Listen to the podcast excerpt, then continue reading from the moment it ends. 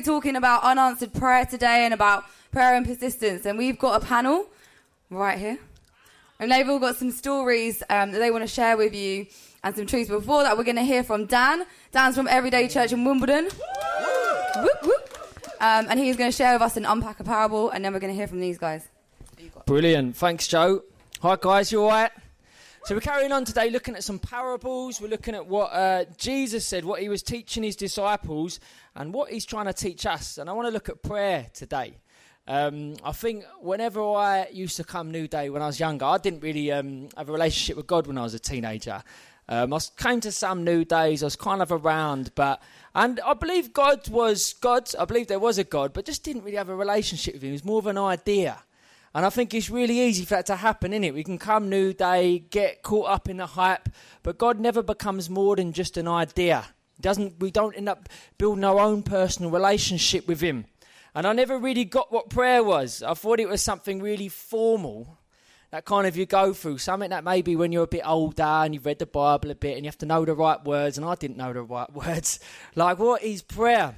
And I think um, I'm really blessed to have, we've got um, a great panel here with different experiences of prayer, different experience of breakthrough, and we'll go into that in a little bit. Be love to um, love to hear what they have to say, but I want to start by just looking at scripture and looking at a parable that Jesus. Um, parables are like little stories, aren't they?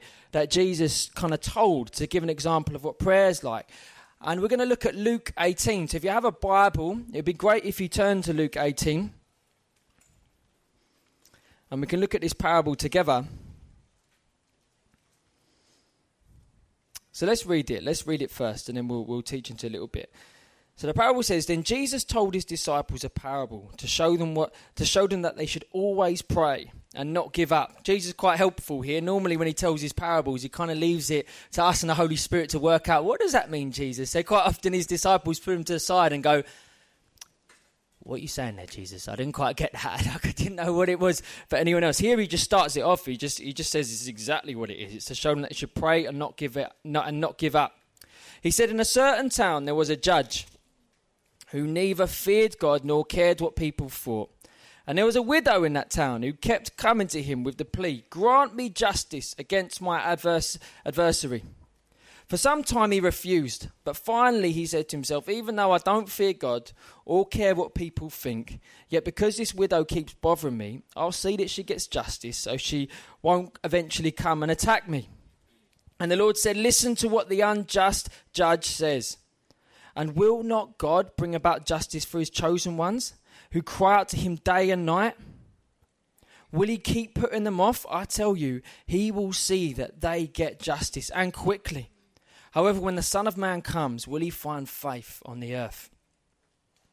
I think the thing with prayer is you have to ask yourself, who are you praying to? Who's at the other end? Do you know, do you ever have this moment where you're on your phone, you're having a chat with someone, and you're you're reeling it off? You know, you're having a proper, you're you're kind of telling them something. There's a full story you're going into, and you're going on and on. It's like a bit where there's like a good couple of minutes that you're just talking and explaining this thing, and then you get to the moment of silence where you wait for them to respond, and don't say nothing, and you look at your phone, and they've hung up, and you're like. Oh my God. Well, how much of that did they catch? I've just said so much, and uh, I don't even know how much they were listening to. Have you had that where you get cut off? I kind of always thought like that with prayer. When I first became a Christian I started kind of praying and working this out, I was like, who's at the other end of the phone when I'm chucking these prayers? Is anyone even listening? Does God even care? Like, because he's, if there is a God, he's big and he's created everything. Is he that? Does he have time to hear me? Because there are some pretty spiritual people around that are chucking up prayers as well. And if I was God, I want to hear what they have to say. They're doing some cool stuff. And I just always wondered, because you, you don't always just hear straight back. I'm praying some prayers and I'm not seeing any answers. Is anyone at the other end of these prayers? These are the questions I was always asking. And Peter, um, Jesus tells this parable to his disciples.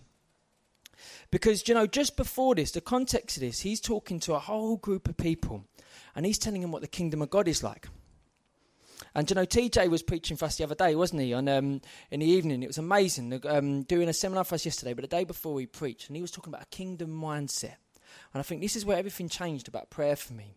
And actually, what is prayer about? Because for me, prayer was about I need this, so God, you've got to give me this. And if God isn't giving it to me, then He's probably not listening. But actually, God is this loving Father, and there's something far bigger going on. And Jesus tells this parable in a context that he's just started speaking about the kingdom of God. He's telling people, Do you know the kingdom of God will come? For some of you, it will take you by surprise. For some people, we won't be ready. And then he teaches this parable saying, Man, we need to always pray because as signs of the kingdom coming, it will get hard, particularly for Christians.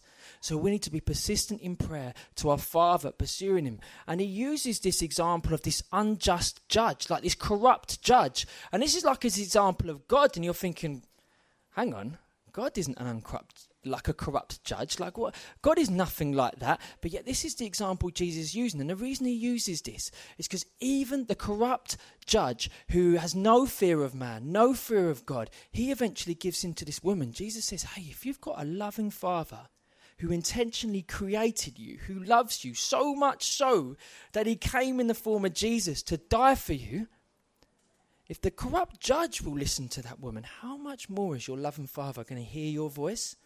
And really care about what you have to say. And I find that pretty amazing. And it's getting this kingdom perspective on actually who is it that we're speaking to? Who is it that's listening? And what will he find when he comes back? Do you know, let me share a story. I shared a little bit of this um, at 12 to 14 last year, um, but I'll share a bit more of it. There's um, a couple of years ago, one of our youth, one of the youth in our church, um, she coming to New Day. She she came right at the beginning, 12 to 14. None of her family knew Jesus. They weren't Christians. She didn't know anything of prayer. Her first experience of God was New Day. She come to youth group and then came to New Day. And the first New Day, she's about 12 years old. She gave her life to Jesus. She responded like you guys, some of you guys might have done this year. And she said, yeah, I'm in.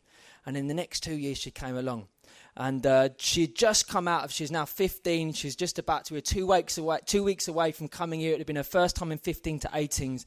Yeah, she was so hyped, so excited. Her brother was going to come for the first time, not a Christian. She's thinking, yeah, I'm going to bring my little brother along to this.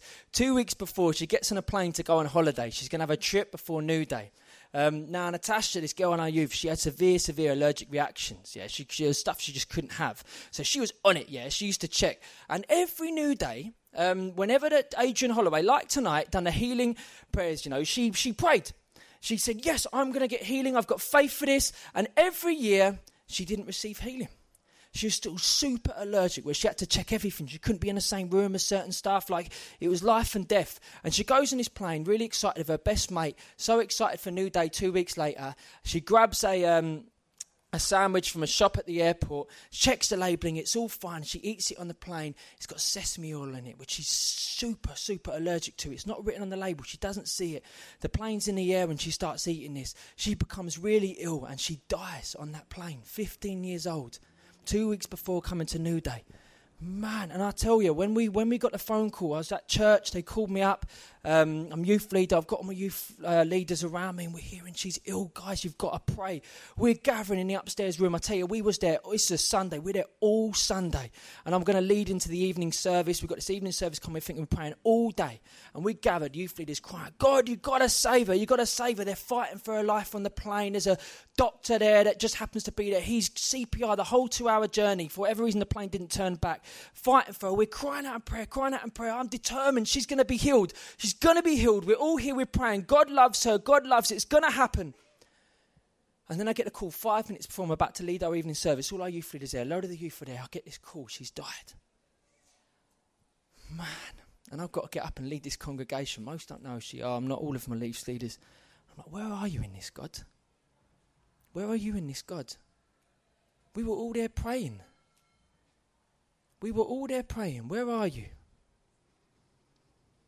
And I didn't have any answers then and there, but I just knew God's good.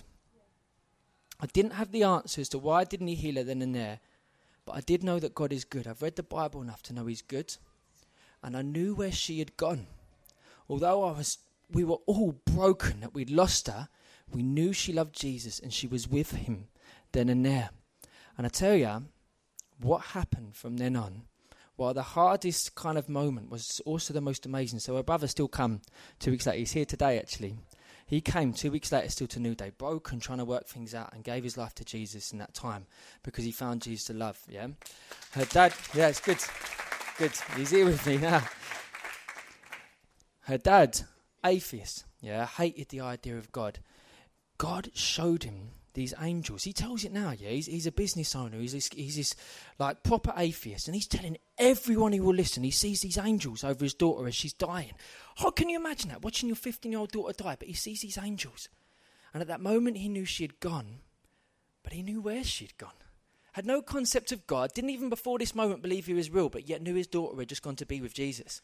Didn't even have a concept for that. He was coming to share it at his church. Over the next year, we baptized her mum, her dad, her brother. They all give their life to Jesus. Yeah? Now, I didn't know what God was going to do and thinking, why hasn't God answered our prayer? God had a bigger thing going on. You know, when TJ's talking about the big picture, I didn't have the big picture. I was looking what's right in front of me and going, Where are you, God? And God was right there with us. He was comforting us. He was giving us peace. He was carrying us through it. But He had the big picture going on as well because He brought them to Jesus. He brought so many youth came together on that new day. Man, it was the most amazing experience because we didn't know what we were doing, but the Holy Spirit knew. And He was filling us and He was guarding us and He was protecting us and He was leading us through it. And in this time to come, I tell you what, yeah, they are still hurting. We're two, three years on now, yeah? You don't get over something like that. They'll carry that till they die. Yeah, you don't just lose your daughter and things are suddenly okay because Jesus is with you. But they, what they are doing in God is amazing. So they've now been fighting for change. Yeah? They're thinking no one else can, can, there can be no other child that eats a sandwich that isn't correctly labelled and die because of their allergies. It can't happen. So they're going, Lord, you've got to help us change things. And like they're, you know, they're kind of relatively nobodies yeah, um, before this, but yet they have now been all over the news. They keep getting time on BBC, they keep getting time on other things to just raise this campaign. They met with Michael Gove when he was the environmental secretary, and they're going to change a law and call it Natasha's Law. So that has to be correctly labelled, every single sandwich, so no one can eat something they're allergic to again without seeing it. Do you know, every time they've been on national television, they've just shared their faith.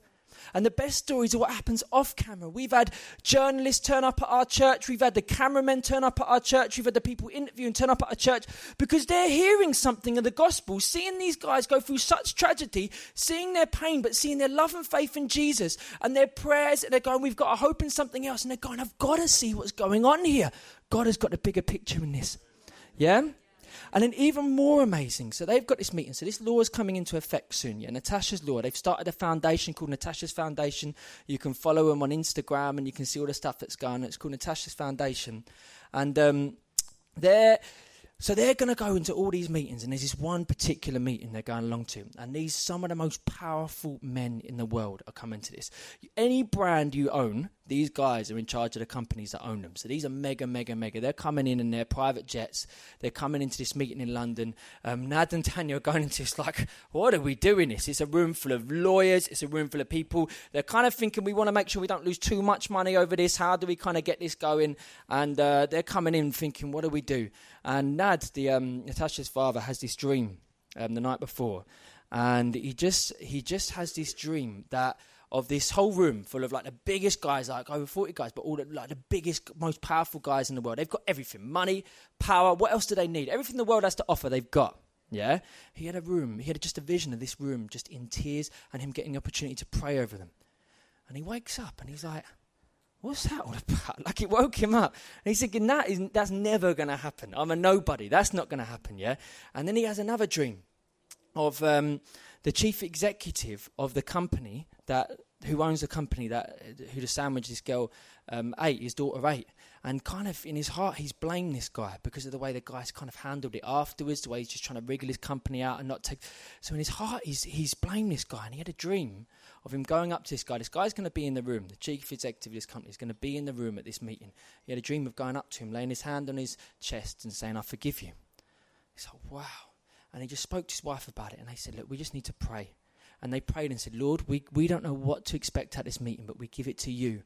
Lord, will you have your way? Again, trusting in something bigger. They don't know what's going to happen here, but they're saying, Lord, your kingdom come in this room. So what happens?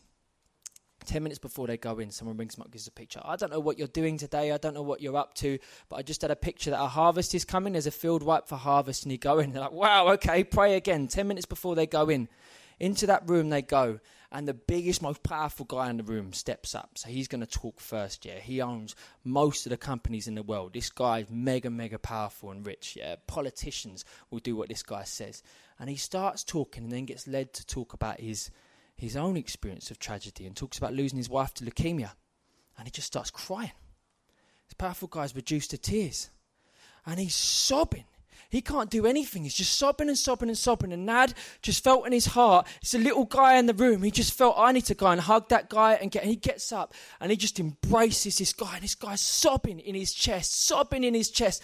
And then someone else starts sharing of their tragedy and their experience. Someone else, before you know it, this room of powerful lawyers, powerful CEOs, powerful chief execs are crying their eyes out. They're bawling.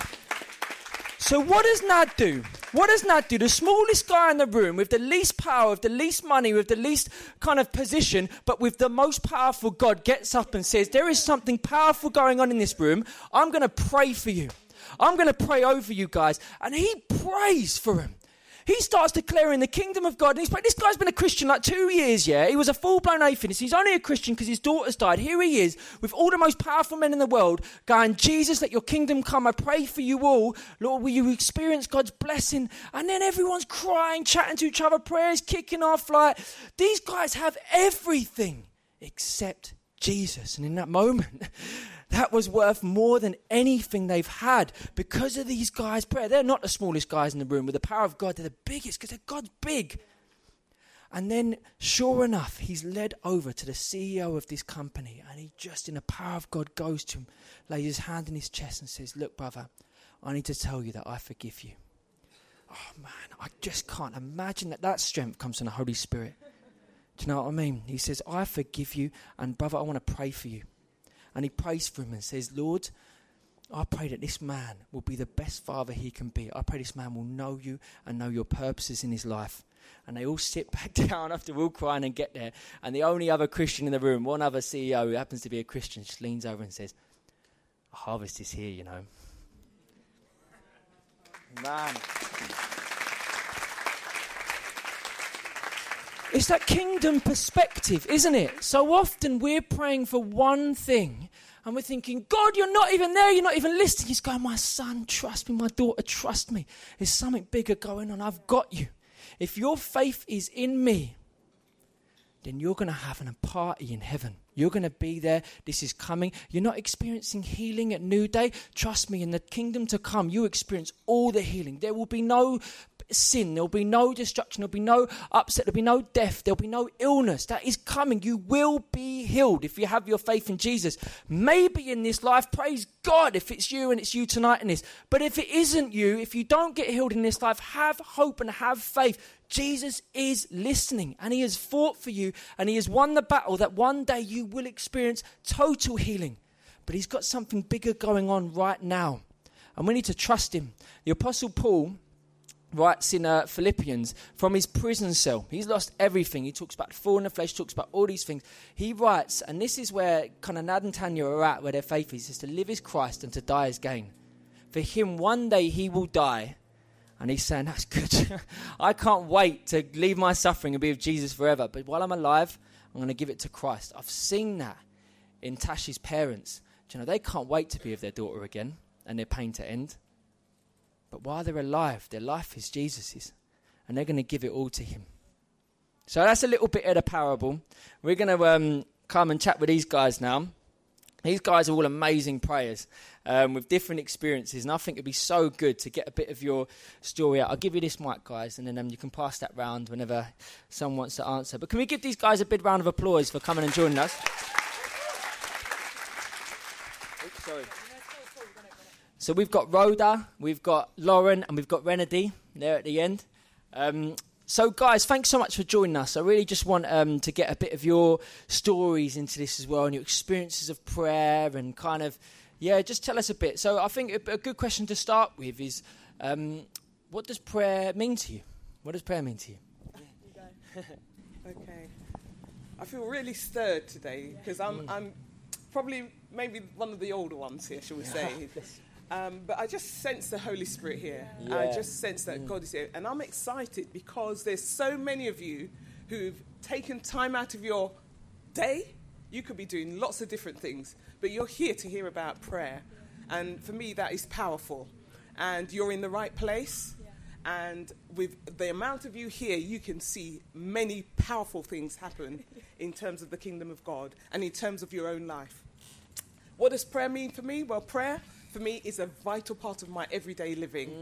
Mm. Um, I've grown up in a house of prayer.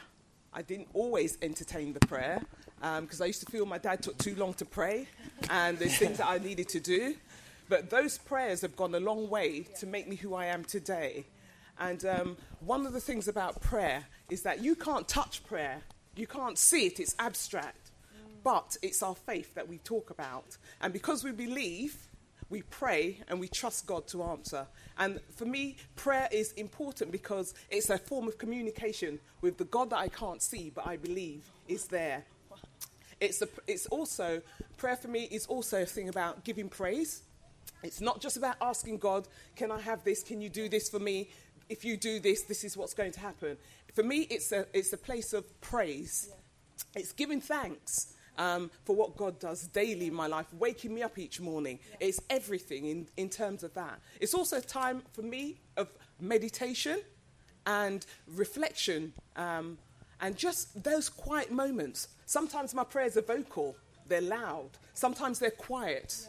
And sometimes they're just sitting there and waiting because I just want to hear if God wants to say something. Yeah. Sometimes in my waiting, I'm waiting for other people, for the Lord to send somebody to confirm what I've asked or prayed for. So there's different types of things in terms of what prayer means for me. But certainly it is a lifeline to the Father. Yeah. Oh man, that's really helpful. Um, yeah, yeah. Quite hard to follow, to be honest. Um, for me, I, so I my um, journey in finding Jesus, I was the receiving end of somebody's prayer. So my testimony is that I had no Christians in my family, but I've got one auntie and her husband in Northern Ireland. And she is, you know, one of those women of God that you're like, whoo, like when you're near them, you're like, God's real because this person is who they are. And um, I, I know from, I was a troublesome child compared to my siblings. So they prayed for me more than my siblings my siblings don't yet know Jesus, and I do, and it came about in a very miraculous way, finding a random youth club, etc., etc. So I, I, my, um, my relationship with God is the receiving end of someone else's moment in the quiet place, praying for me. Um, so I think, I think that being the start of my faith, it was almost like, it, it, even though it's so yeah it is so abstract and it is so hard to kind of even fathom like whoa i'm i'm in relationship with the creator of all. Like what? Even though that's so hard to fathom i just knew it's such a natural um, part of relationship. So w- with a friend or a father or a mother you you would speak to them. That's relationship. What more would I want to speak to the one who created me and the one who um, knows my every step and has the biggest and best plans for me?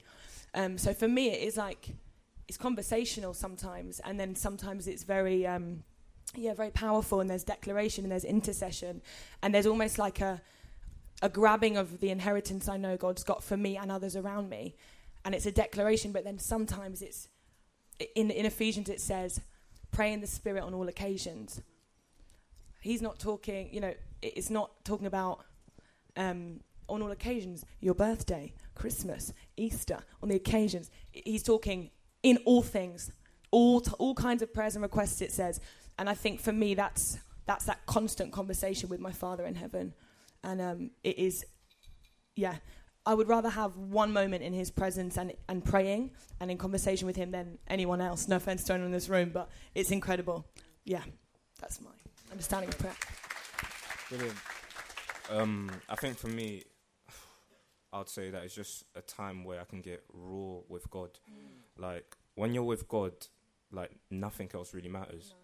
Like when you come in His presence, there's there's nothing like it. Um, I don't. I'm not really good at articulating stuff, but um, my experience of knowing God is is that when you do come to Him about anything that you have, that He does answer it, even though it may not be in the way that you think it is. Yeah.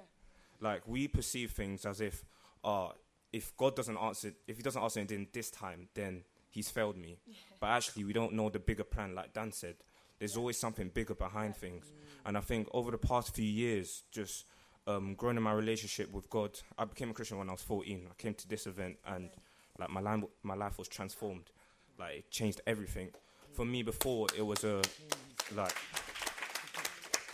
before my life was about I play football, and um, later on I'm gonna explore a bit more about it. Um, but before my life was all about football, and that was my identity. And then when I became a Christian, it changed everything because I actually realized that actually football is nothing in comparison to who God is. Mm-hmm. No matter how much I achieve, no matter how far I go in the industry or whatever it is that you do, it doesn't matter if it's sport, whether it's being an artist, even if school, education, whatever it is, no matter how far you want to achieve, it will never match up to how great God is. And when you come into God's presence, it, it changes everything because he he doesn't only just restores you, he heals you, he gives you faith, he gives you strength, he gives you power, he gives you just he gives you life. Yeah. So I'd say like what prayer is for me is is a time to really just be intimate with God and just really just draw near to him. Like just when you're when you're speaking to God, don't think of it as a thing of I'm just saying something to a God in the sky. Like when you're upset, he's upset. When you're angry, he's angry. Like he feels you. And even if you're not even if you don't feel anything, just know that God is fighting for you. We always think that oh God is not fighting our battles, but we don't know what's happening behind closed doors. Like there's spiritual things we don't know about that actually God is fighting for us every day in every moment. So yeah, I don't know if that answered the question, but Yeah, yeah, bless you, man. Yeah, awesome. So I think in this, um, that's so helpful, guys. Really good. Um, I wonder maybe actually if we start with you in this, Renedy. Um, so, uh, so the, the parable is, you know, we've got this widow here who's just persisting in prayer for breakthrough. She's like, she's pushing and pushing and pushing. And I just wonder if you've got any stories um, around that where there's something you've just been pushing. And I wonder, actually, Renedy, if we start with you. So there's different ways I think breakthrough can come. Um, some of it is, is like a specific thing. It might be healing, it might be something else. But actually, I, I wonder if you just explore, because actually in your story there, I think we heard some breakthrough. There was a moment where your identity was football. And then suddenly something broke and your identity is Son of God. Like, um, there's something amazing that happens in Jesus in the middle. So I wonder, is, is what, was there a moment, or, or can you think of a moment where just in prayer, or something just changed and, and a real shape? Don't worry if there isn't. And then I wonder if guys, if you've got some stories of breakthrough as well, just jump in. Yeah.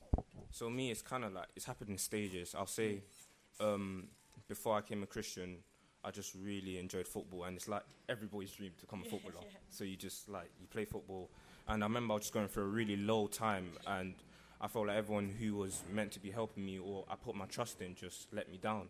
And I just remember coming broken, and I had nothing. I had nothing, and just Jesus literally just restoring me and just breaking down everything. I'm, I'm not gonna lie, I'm a crier. So when I was in that big top, I remember there was one night I just literally just poured out in tears and I just couldn't stop and just God restored me. And going on from that, so the past two years, um, I've been signed at Chelsea. So I've had like the privilege of like playing with some great players, like so even Hazard and David Luiz, if you guys know about football, like training with them, getting opportunity and doing all of that, all of that.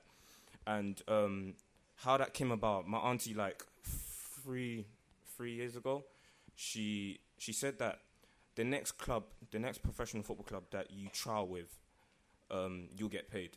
So throughout that whole time, I couldn't get, I couldn't even get a look in into any professional club. Like no one was looking at me. They said I was too small, I was too weak, I couldn't do anything. And literally, I was playing non-league when I went to college. I'm 19, so when I was 17, I was playing at a non-league level, and um, out of nowhere, I I came to the end of the season, and someone came up to me, called me on the phone, said, um, "Did you know that Chelsea have been watching you for the past three months, and they want to take you in?" And if you if you know anything about football, like in terms of academy level, Chelsea is like the top of the country. They're the best in the country right now. Um, and from where I come from, it's basically virtually impossible. It doesn't make sense. It, it doesn't make sense. But God pulled through in that. And actually, right now, I'm on the receiving end of it. So my contract is done. Um, and currently, I can't go anywhere because I'm injured. Um, and it's been happening, it's been since January. I've been injured for nine months now. And I can look at it is it's been a hard and a long journey, and it's challenging that actually I'm here right now because I'm waiting for something in God's timing. Yeah. But actually, we shouldn't look at it in a way of, oh, if God doesn't do this in this certain time, then it's not going to go well. Actually, look at it as if, okay, this is my situation and this is where I'm at. Yeah, I give you everything, Yeah. but focus on His kingdom. What have you got in store for me? What can what can I do that can serve you? Because at the end of the day, we're not Christians because we can achieve our dreams. We're here to serve Him. Yes. So no matter what you go through or anything, whether it's sickness, whatever it is, yes, for some people it's life and death. I'm not going to say my situation is the same as anyone else. Everyone's unique in their own way. But whatever it is you're going through, give him everything you have. Any if it's hurt, pain, just give it to him. He understands. But don't focus on it. Don't let it be your focus. Actually, fix your eyes back on him and say, "What do you want me to do?" So good. So good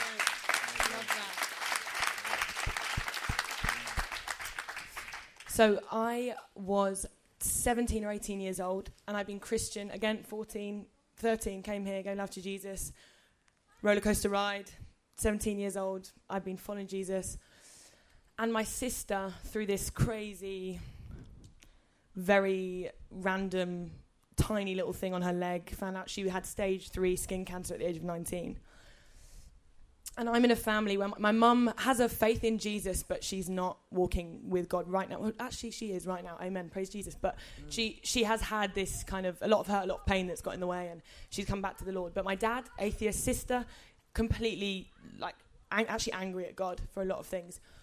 Um, if there was a God, she would say, and um, and she got diagnosed with skin cancer at, at like a crazy age. That's like not heard of for someone to have melanoma skin cancer at 19.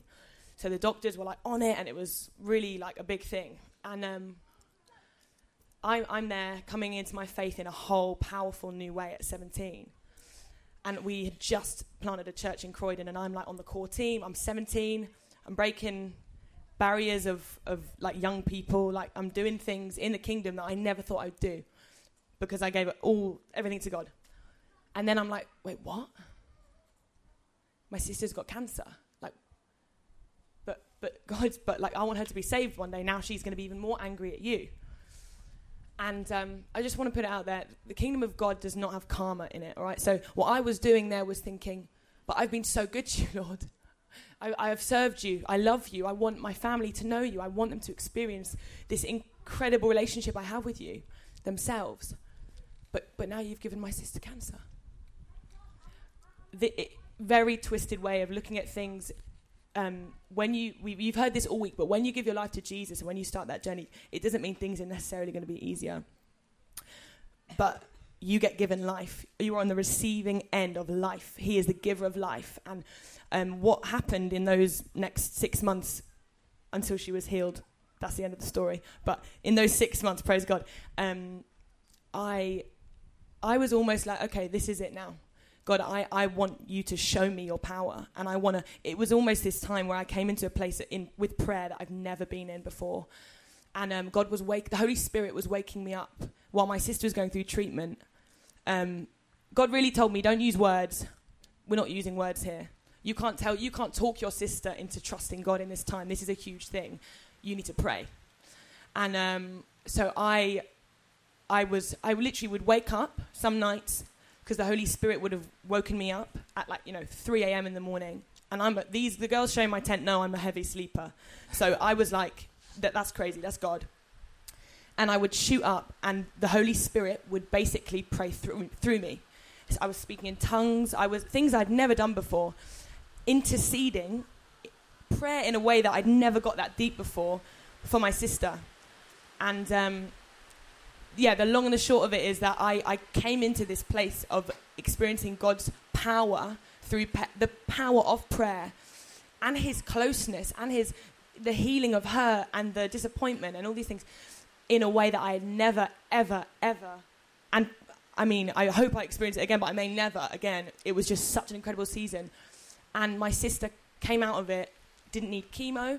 They removed some lymph nodes, but they were like, This is this is incredible that you don't the doctors were like you have had this for a year this lump it's you should you should really be like near death essentially um, and I, I know god healed her um, she's on a journey of discovering that that was god but it, there was no medicine that could have sped up that process and saved her from so much more pain. She's three years cancer free. And I, uh, it's amazing. But I really, really believe that was the power of prayer. And um, it wasn't just me praying. That auntie that also prayed for my salvation years ago was there praying, and there was loads of people at our church praying.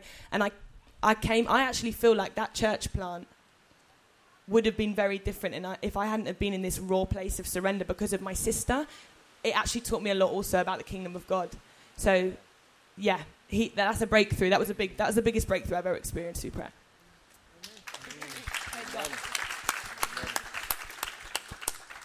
There's lots of there's lots of different ways that God answers prayers. Breakthrough can be very very simple.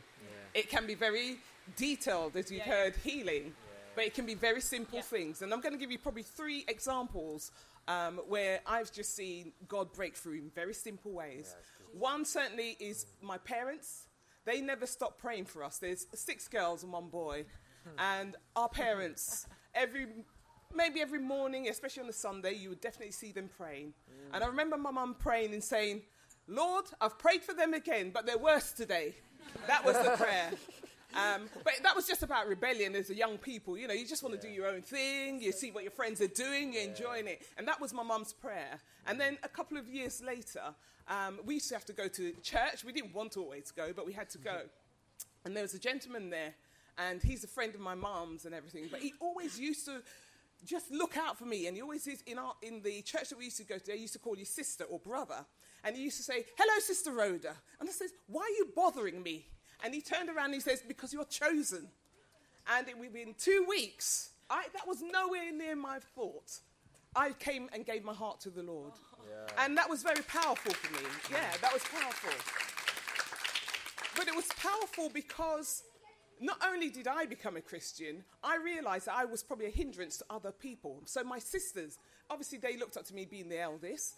They gave their hearts to the Lord, and we had 35 hmm. people baptized when after my conversion. And I said, "My God, Lord, what is this about?" I'm not saying it was about me, but what I'm saying, sometimes we can be the hindrance to people's prayers, and sometimes we can be the hindrance to other people walk stepping out in faith. And so, what I'm saying, as young people, you are very powerful, you are hmm. very influential, and don't consider your prayers as anything small because God is able to take the small things and make them very powerful. And why I say this today, you may be the only one in your family that's a Christian. Mm. Hey, no problem. Start praying. Yes. Don't give up Amen. be persistent like the widow. You know, some things only come through prayer and fasting, and that is the hardest thing for some of us to do is to pray and persist and to go on. But today, while you are sitting here, think about who it is that you want to pray for, who you have been praying for, and they haven't seen you haven't seen the change. Believe that God can do it. Yes. All right? It's simple. He says, if you have a faith of a mustard seed, Mm. do you know how small a mustard seed is? It's very, very tiny. so guess what? Let's get our faith in action. Mm. Yes, faith, um, faith without works is dead. So we have to activate. Yes, we have to step out in faith. So if the Lord is prompting you to do something, prompting you to share with someone, don't be afraid. That's always mm. hard and that's difficult. Mm. But God is powerful. The second thing was, and this is very simple but very powerful for us. My, my husband and I, we went to Rome. And if you know Rome, you know what happens in Rome, the big Vatican, everyone wants to go there, see what's going on. So we turned up, we decided we're walking down that parade and we're going to go to the Vatican, have a look around, do a bit of culture. We got as far as the barriers and we stood there, and then all of a sudden there was this list of things as to when you are allowed to go into the Vatican. And one of the things was that you cannot go in there with short sleeves on. Guess what? I had short sleeves on. And I thought, oh my goodness, we couldn't believe this. And I was trying to, I've got short sleeve on here, but it was, it was really up there. And I was trying to do this and trying to pull my clothes down. And then I just looked up to heaven and I said this to the Lord. I said, Lord, can you believe this? Here I am, a Christian, and I am not allowed in the house of God. This is ridiculous. And that's all I did. I looked up and I prayed that prayer. As I did that, shortly after, uh, my husband was with me, someone just came and just tapped us like this, tapped me. says, Come with me. And they just took us. It was like an angel. It was like an angel. Took us. He says, Come with me. And if you know the Vatican, you have to go up all these stairs.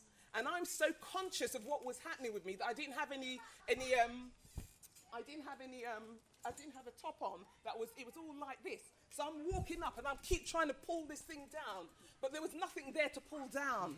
And the gentleman just said, Come with me. So I just, we started following. As we got to the top, this person just disappeared. And we didn't know where, they, where the person was. And I looked at my husband and I said, That must be the angel of God. Yeah. And we walked into the, the, the, Vatican and we were walking around, and I'm still trying to do this because I'm so conscious that someone is going to stop us because it was one of the criterias. So that was a very simple yeah. but very powerful for me that God looks out for you anywhere, anytime, and it can be anything. Amen. So don't just look for God for healing, look for Him for when you're in a situation, yes. look for Him when you're studying, look for when you're working. God intervenes. If you commit your way to Him, he will direct your path. Amen. So just um, lastly, it'd be it'd be great to pray in a minute. Um, so I just wonder if if but if just lastly, if I could um, ask you guys, and maybe um, maybe just one or two of you answer, just if you've got something there, because um, I think these um, it's so amazing the stories you've you've kind of shared. But what about what about when when we pray and we don't experience breakthrough in it? You know, like a bit like originally Tash's the story I was saying about it, we were crying out.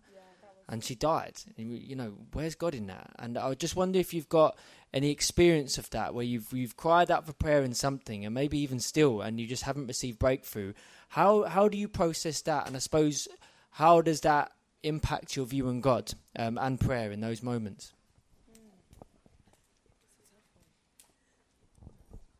I think, I well, I've got quite a lot of unanswered prayers. But I think it is.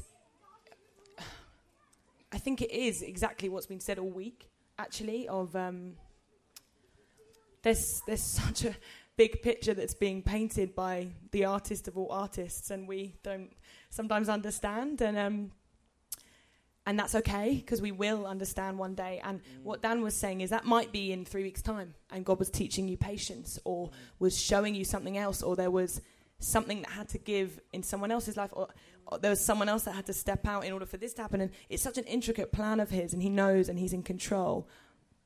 But then there's other times when you really may, the, the time you receive that healing or you, you see that thing answered or whatever will be ve- like in heaven. There's moments like that. Um, just this, th- these verses, God gave me this huge revelation when I was reading. You should always go back to Genesis, by the way. Genesis is great, guys you find out where we all came from. And um, there's this verse in Genesis when it's talking about Noah, and it says, it was God saw that every single, it was something like every every inclination of the human heart was evil, and he was basically, it says he's going to wipe away every member of the human race that he'd created. And I just had the Holy Spirit just led me straight to Revelation, and it says, He will wipe away every tear.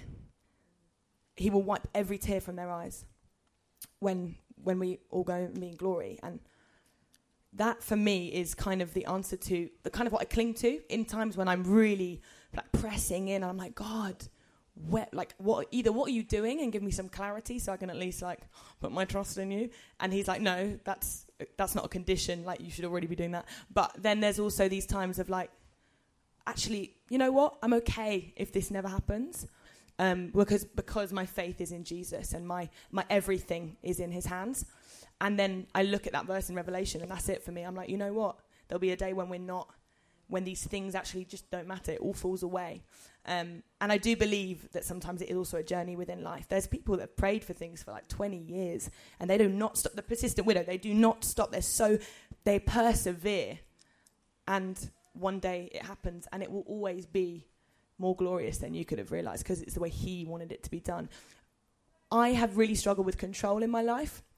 And I think a lot of people do. I think we try and manipulate. I think women do this more, maybe, but it's the heart of Eve. But like we, we, we can try and manipulate. God wants to heal us from that, by the way. But yeah, and actually, um, I've really learned if I try and manipulate something to get what I want, it will it either will not work and God will put a stop to it, or if it, it will just be nowhere near. It will be a sh- not even a shadow of the glory of what He wants to do in your life.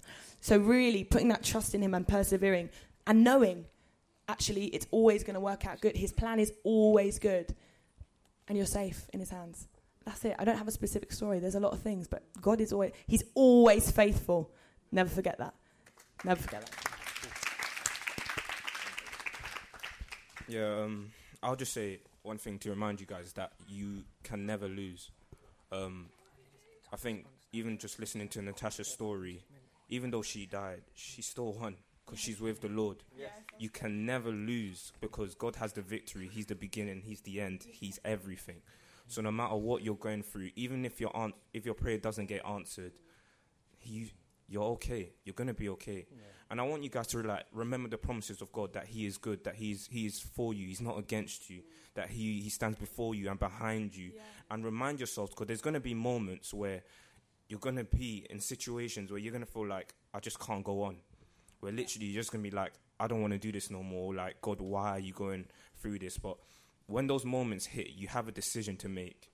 You can either decide to actually to run away from Him or come towards Him and I'm telling you now, 100% every time, if you go towards Him, it will be so much better because He will heal you, restore you, and He'll give you strength. And like I said, it's challenging for me right now because I'm in a situation where I'm waiting for a breakthrough as well. Yeah.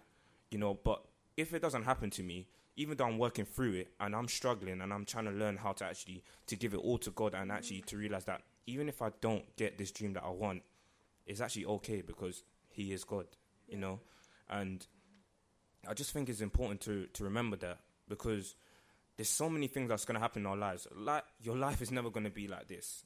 If you're if you're living in the way that God wants you to live, just know that it's always going to be like that. It says that we should rejoice in trials and temptation that is going to come. Like there's going to be testing times, there's going to be difficult times, and you just got to literally just gotta be ready for it. Prepare yourself for it. And when I say prepare for your, prepare yourself, literally just keep remind yourself of God's truth yes. and yes. remember that He is mm. good because He actually is good. Like when you think about it, all the things that we do, the amount of times we rebel against God, the time, amount of times we run away from God, the amount of times we just we run like we're just against Him. Think about the grace you would have against someone else if they constantly kept on doing the same thing despite all the things that you, you, you do for them that is good. You will lose it. You'll end up, I don't know what you'll do, but you, you do something. But God's grace is imminent. It's just always there. It's always there. It's, it's always there. It never stops. And what I'm trying to say is that just hang on to Him. Just hang on to Him. No matter what the situation is, whether it's good or bad, just keep running in Him because He has a plan for you. Yes, amen. Amen. Wonderful. I would just say, pray without ceasing. Yeah. Don't stop. That's what the word says. And if you believe the word, do it. And yeah. you will see the fruit of the, the fact that you're walking and stepping in faith. Everything is mm. faith. Faith is the substance of things hoped for, so the evidence of things not seen. Yes. So let's step out. Yep. Pray. Pray for your family. Yes. Pray for your brother. Pray for your sister. Pray for your job. Everything. Commit your way to the Lord, and He's going to direct. Amen. I love that word. He's going to yes. direct your path. Amen. Amen. Amen. Great. Can we just give these guys a massive round of applause? I think they're so helpful.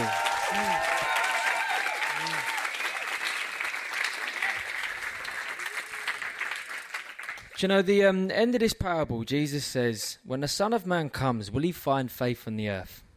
He's asking, when the Son of Man returns, and that day when Jesus comes back, what will he find? Will he find we've given up? Will he find that the trials of life and the difficulties and the unanswered prayers and the breakthrough we haven't seen, will we have given up? Or will He find us praying, persevering, pushing through right to the end, ready for the kingdom of God that will come, the new city that He's preparing for us to live in with Him forever? And I just wonder now if, if it's all right if we can stand together.